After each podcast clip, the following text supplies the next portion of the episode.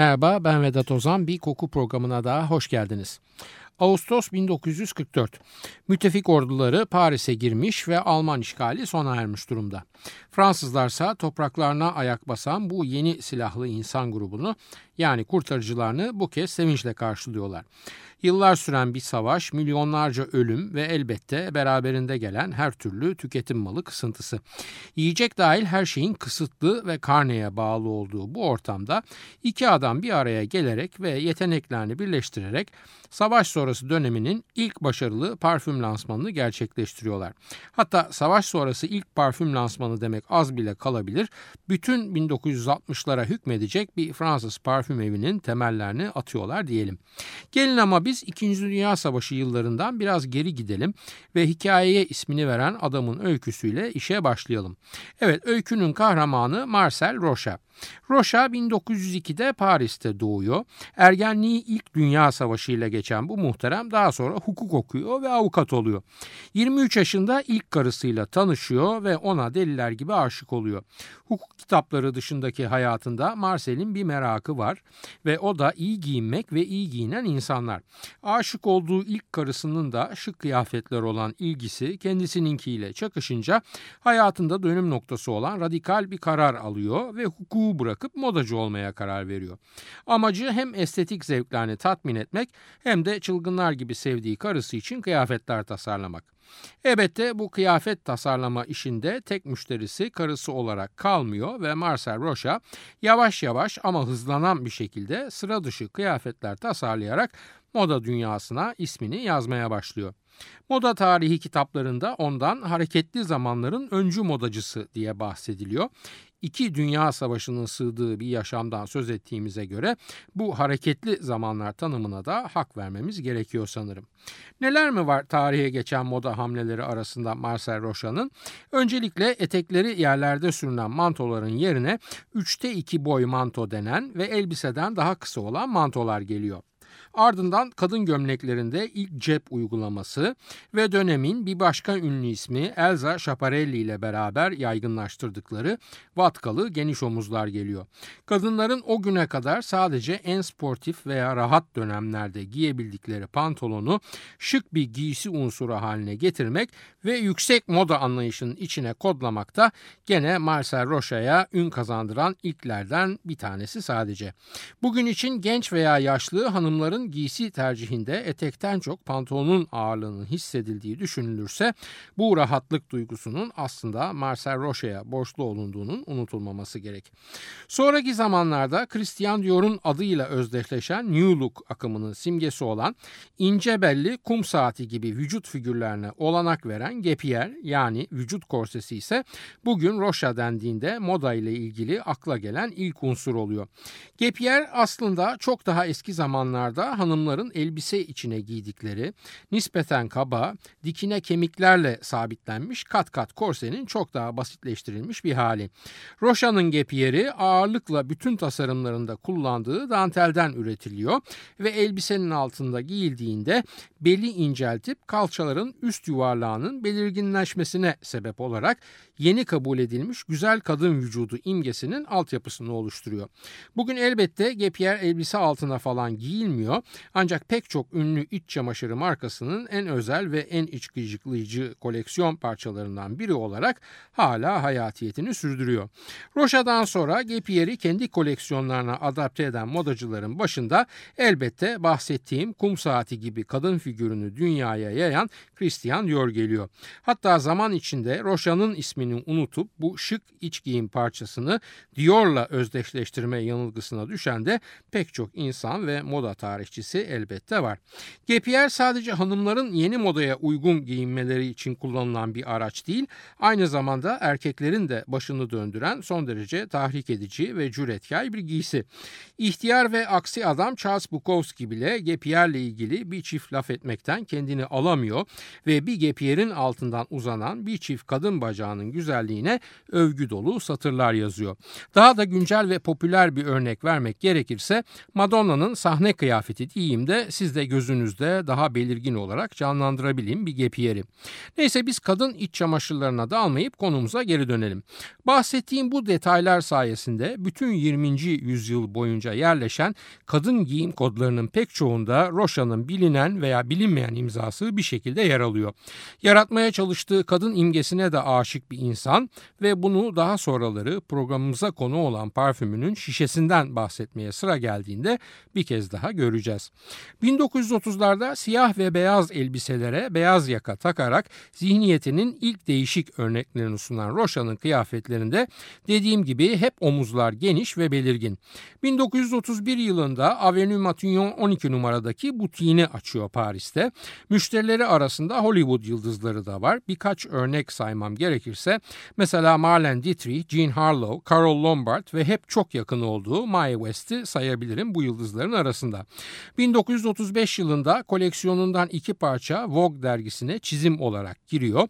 Genel karakteristiği itibariyle son derece feminen, kışkırtıcı, geniş omuzlu, ince belli ve yuvarlak kalçalı, dizin hemen altında biten elbise modelleri diyebiliriz Roşa'nın koleksiyonları için.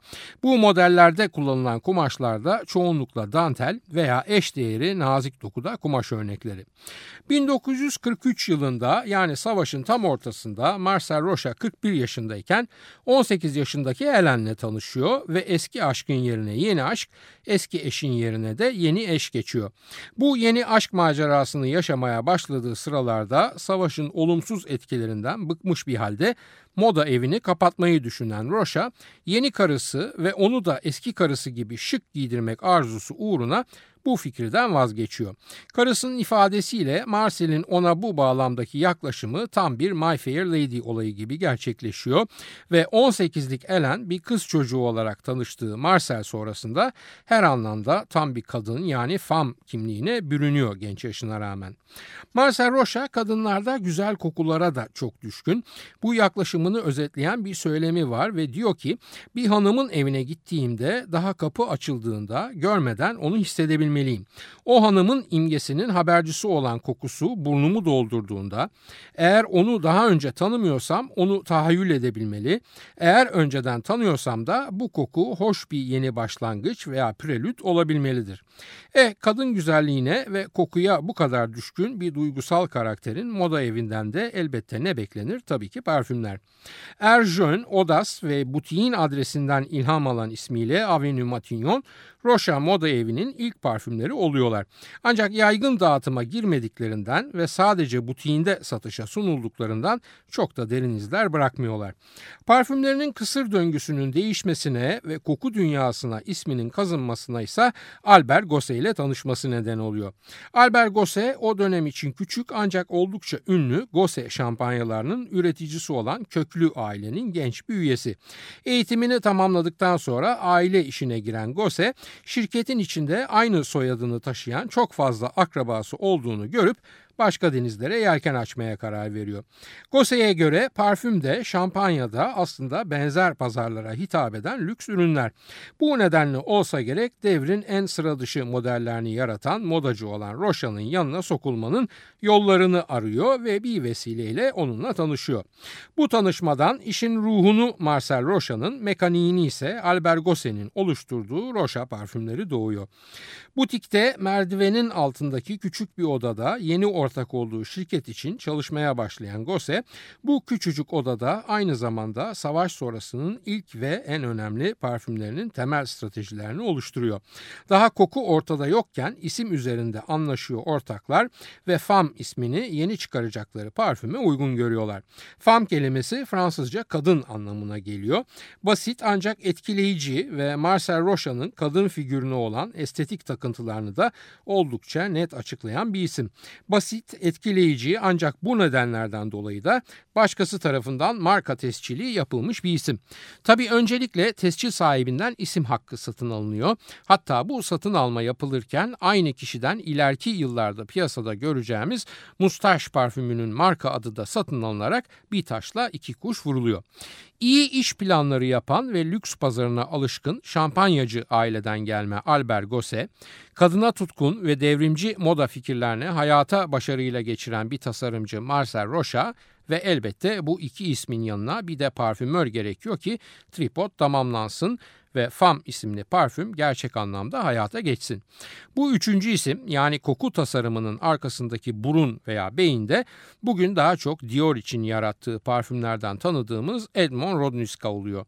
O zamanlar için ismi yeni duyulmaya başlanan bir parfümör olan ve sadece Elizabeth Arden için 1939 yılında tasarlamış olduğu It's You isimli parfümle tanınan Rodnitska'nın elinde Rocha ve Gosse'nin kafalarındaki koku imgesine ilişkin bir parfüm taslağı var aslında. Ama gelin biz parfümün kokusal hikayesini kısa bir müzik arasının sonrasına bırakalım ve kahvelerimizi içerken Edith Piaf'ı dinleyelim Paris.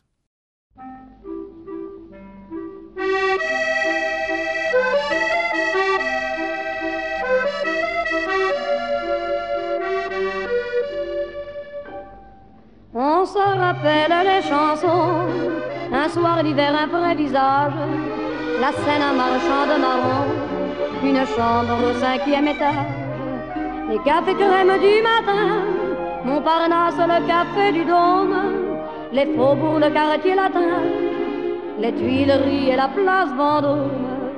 Paris, c'était la gaieté Paris, c'était la douceur aussi c'était notre tendresse. Paris, y a des gamins, des artisans, a des camelots et des agents, et des matins de printemps. Paris, l'odeur de ton pavé de bois, de tes marronniers du bois, je pense à toi sans cesse. Paris, je m'ennuie de toi, mon vieux on se retrouvera tous les deux, mon grand Évidemment, il y a par toi des heures un peu difficiles, mais tout s'arrange bien, ma foi. Avec Paris, c'est si facile. Pour moi, Paris, c'est les beaux jours, l'air et légers, graves ou tendres. Pour moi, Paris, c'est mes amours, et mon cœur ne peut se reprendre. Paris, tu es la gaieté Paris, tu es ma douceur aussi, es toute ma tendresse. Paris, des gamins, des artisans, et des camelots et des agents, et des matins de printemps.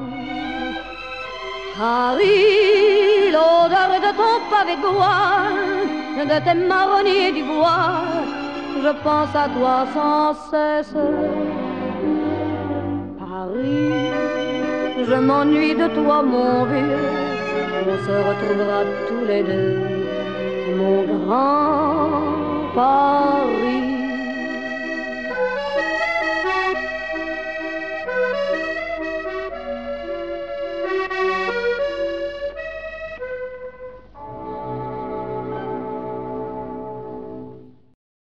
Radyosunu yeni açanlar için hatırlatıyorum. Açık Radyo 94.9 Koku programındayız. Ben Vedat Ozan. Edith Piaf'tan Paris'i dinledik. Rocha, Gosse ve Rodnitska ilk kez 1943 yılında Paris Alman ordularının işgali altındayken bir araya geliyorlar.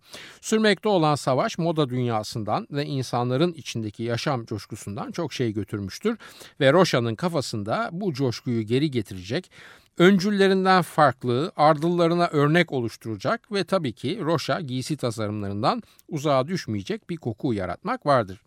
Üçlünün yeni üyesi Edmond Rodniska 1905 yılında Nice şehrinde doğmuş bir isim. Nice Gras kentine çok yakın bir şehir ve Rodniska da bu küçük ama ünlü koku kentinde muhtelif koku üreticisi firmalarda işe başlıyor. Kimya veya parfüm alanında herhangi bir eğitimi yok yani mektepli değil alaylı bir parfümör. Teknik yaklaşımlardan çok burnuna ve duygularına güvenerek koku tasarlayan bir isim. Eğitimi olmamasına rağmen tırnaklarıyla kazıyarak koku ile ilgili her şeyi kendi başına öğreniyor ve eğitimsiz kişilere genellikle bahşedilmeyen baş parfümörlük ünvanına da genç yaşında sahip oluyor. Ardından Paris'e gönderiliyor ki bu Paris'te geçirdiği dönemde de az önce bahsettiğimiz buluşma gerçekleşiyor. Rodnitska ilk bölümde de dediğim gibi özellikle Dior için tasarladığı Miss Dior veya O Sauvage gibi parfümlerle tanıdığımız Devrin önde gelen moda devleri Marcel Rocha, Christian Dior, Emile Hermes gibi isimlerle beraber çalışmış ve ilginç bir şekilde onlar için o yıllarda tasarladığı parfümler bunca yıl sonra hala hayatta ve satışta olan şanslı büyük isimlerinden biri parfüm dünyasının. Rodnitska bu buluşma sırasında özellikle koku bazları alanında şöhreti büyük olan bir esans yağı ve koku kimyasalı şirketi olan Döler'de çalışmakta. Koku bazı daha önce belirttiğimiz gibi parfüm dünyasının bir nevi hazır et suları veya hazır çorbaları oluyorlar ve bir parfümör bir bazı önüne alarak ona yaptığı ekleme ve çıkarmalarla bir parfüm yaratabiliyor. İnternet dünyasında web sitesi tasarlanırken çokça kullanılan hazır template'lerin koku dünyasındaki karşılığı yani bir anlamda bu bazlar. Savaş yılları koşulları içinde elbette koku dünyasının çalışma koşullarını tahmin edebilirsiniz Paris'te. Rodnitska'da böyle bir tarafta çöpe atılmış boya kazanlarıyla dolu, avlusunda ise hurdaya terk edilmiş ve içlerinde hala satılmamış koku bazlarının bulunduğu bir atölyede icrayı sanat eğiliyor.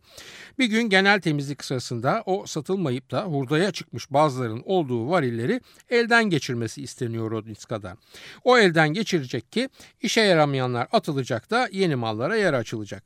Yıllarca açık hava, yağmur ve güneşte kalmış bu varillerin içindekiler savaş yıllarında ham madde yokluğu çeken fabrikanın da can simidi olmuş durumda aslında.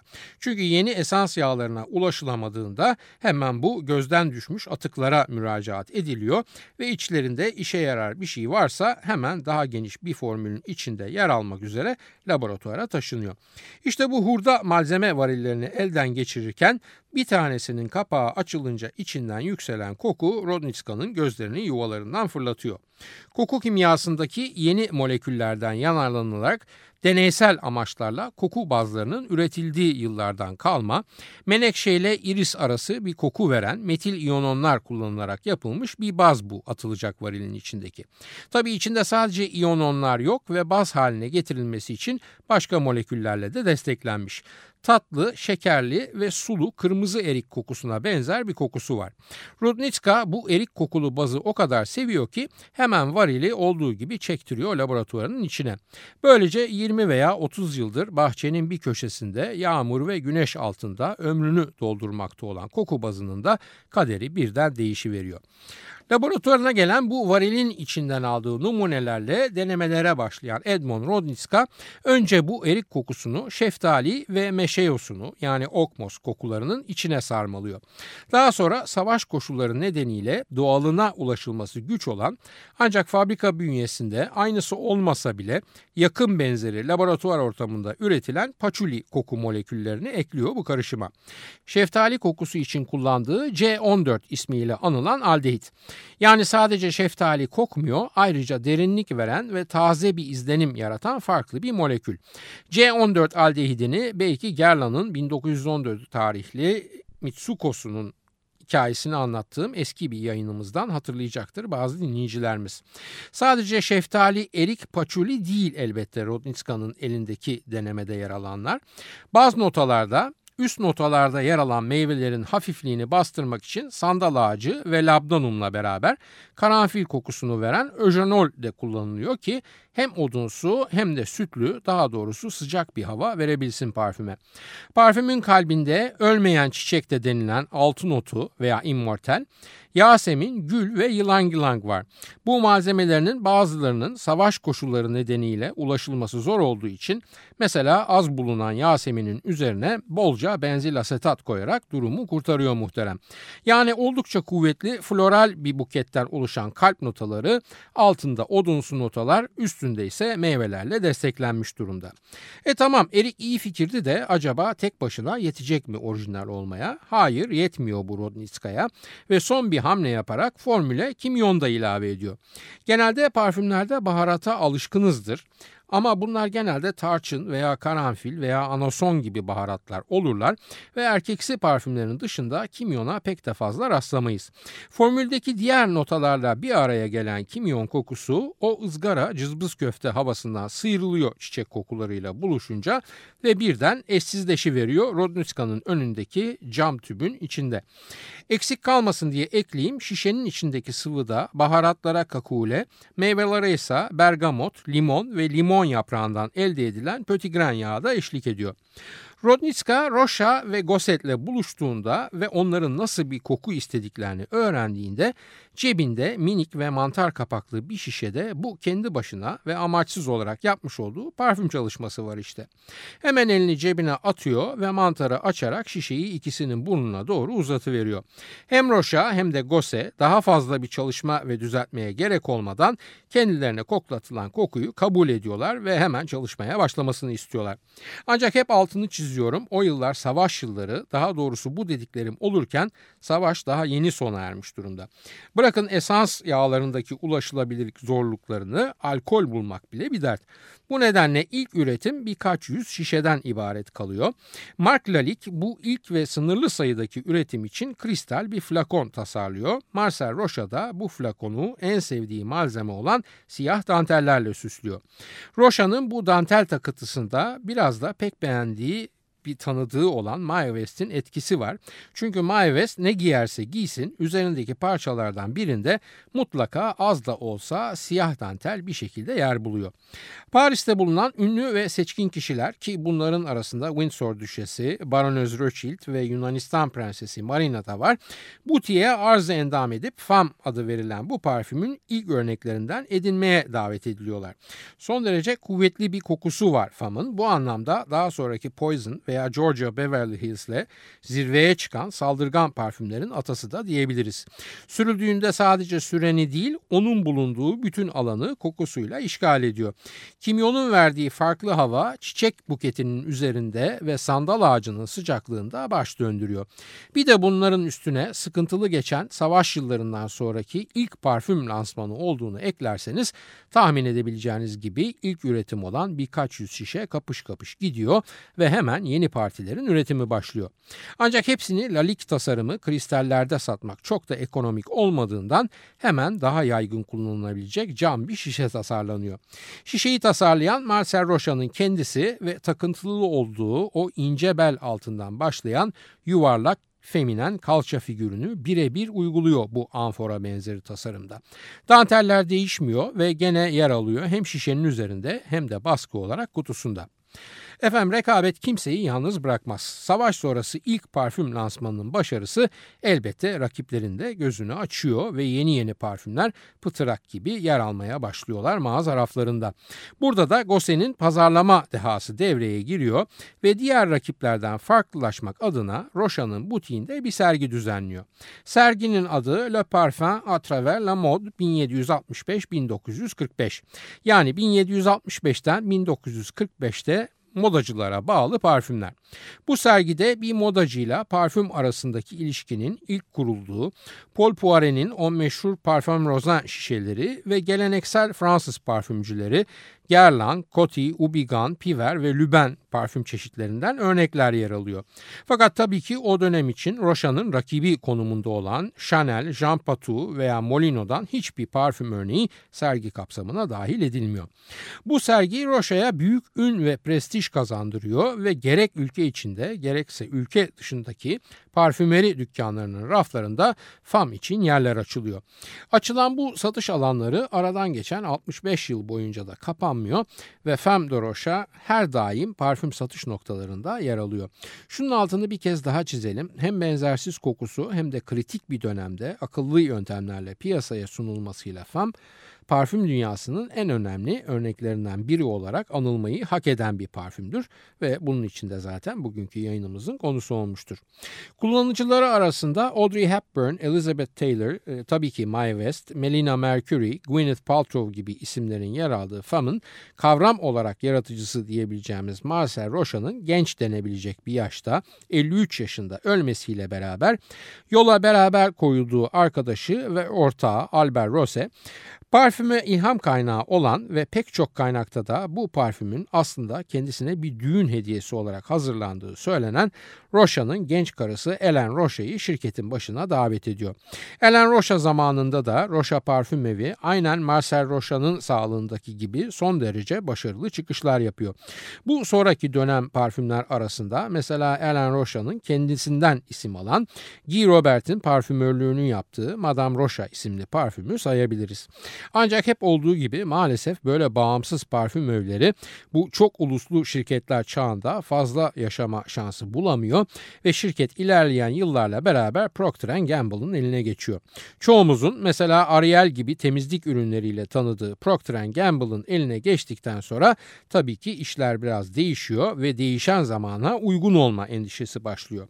Bu dönemde alınan kararlardan biri de artık daha çok yaşlı kullanıcıların tercih haline gelen Femme de Rocha'nın formülünün elden geçirilerek biraz gençleştirilmesi. Bu değişiklik ilk açılan küçük yarışmayı da o zaman bağımsız olan sonradan Givaudan şirketinin bünyesine katılan Quest şirketine bağlı bir parfümör olan Olivier Crespin koku tasarımı kazanıyor. Olivier Cresp bilenlerinizin hatırlayacağı gibi aynı zamanda Thierry Mugler'in Angel isimli parfümünün de tasarımını yapan burun. Cresp'e değişiklik yapması için FAM'ın orijinal formülü teslim edilmiyor. Onun yerine koklayarak kendisinin aynısını yaratması sonra da değiştirmesi isteniyor. Tesadüf odur ki Cresp'in büyük annesi de zamanında sıkı bir FAM kullanıcısı ve bu nedenle Cresp'in koku hafızasında önemli bir yeri var bu parfümün koku profilinin kişinin. Gerek hafızasında kalanlar gerekse burnunun yol göstermesiyle Olivier Cresp önce birebir aynısını formüle ediyor parfümün daha sonra da biraz basitleştirerek ve elbette içerik maddelerini ucuzlatarak 20 küsur bileşenden oluşan yeni famı tasarlıyor. Yeni famda daha çok bergamot var, e, şeftali ve erik gibi meyveler abartılmış halde, baharatlı yönü ise arka plana itilmiş durumda ve kimyonun yerini içinde kimyon da yer alan görece daha zayıf bir baharat karışımı almış durumda. Bu deneylerde de tabii ki yeni fam kesin kes orijinalinden çok daha hafif. Bu nedenle nasıl gerçek koku meraklısı genç nesil Şalimar'ın elden geçirilmiş halini kullanabiliyorsa aynı durum FAM içinde geçerli oluyor ve eskisine benzeyen ancak biraz oynanmış, basitleşmiş ve ucuzlamış olan FAM da genç tüketiciler arasında kendine ite kaka bir yer buluyor. FAM'ın yeniden elden geçirildiği tarih 1989 yani orijinalin piyasaya sürülüşünden tam 45 yıl sonrası. Rocha'nın FAM'ı bugün hala satılıyor ve bütün değişikliklere rağmen hala lüks kategoride yer alan bir koku. Ancak hep diyorum zaman zaman koku dünyasının sektörel denetim kuruluşu olan İFRA parfümlerde kullanılan maddeler konusunda yeni kısıtlama listeleri yayınlıyor ve bu listenin Maddenin son kurbanlarından biri de famı fam yapan maddelerden biri yani meşe yosunu veya okmos. Bugün satın alınan bir fam şişesine muhtemelen artık gerçek meşe yosunu kendi kokusunu ödünç vermiyor. Onun yerine ona benzer sentetik olarak üretilmiş bir başka baz var. Belki de FAM'ın geldiği son noktayı en iyi açıklayan Luca Turi'nin şu sözleri oluyor. Derin bir prensip var parfüm dünyasında. Ne zaman klasik bir feminen parfüm elden geçirilip ucuzlatılsa kadısınlığından sıyrılıp hafif erkeksi bir havaya bürünü veriyor. Bu da galiba bizi iki sonuçla karşı karşıya bırakıyor. Bir, erkek parfümleri her zaman daha ucuz parfümlerdir. İki, kadınların pahalı parfüm zevkleri vardır. Haftaya bir başka kokuda buluşmak üzere şimdilik hoşça kalın diyorum ve soru öneri eleştirileriniz için e-posta adresimizi hatırlatıyorum efendim. kokuprogrami.yahoo.com Bu yayınımızda ismi geçen Marcel Rocha'nın, Gepier'in, Fam şişesinin ve parfümör Edmond Rodniska'nın görsellerini bir 10 dakika içinde her zaman olduğu gibi facebook.com Taksim Vedat Ozan Koku adresinde de görebilir. Yorum ve sorularınızı oraya da yazabilirsiniz. Ben Vedat Ozan, radyonuz kokusuz kalmasın sevgilerimle.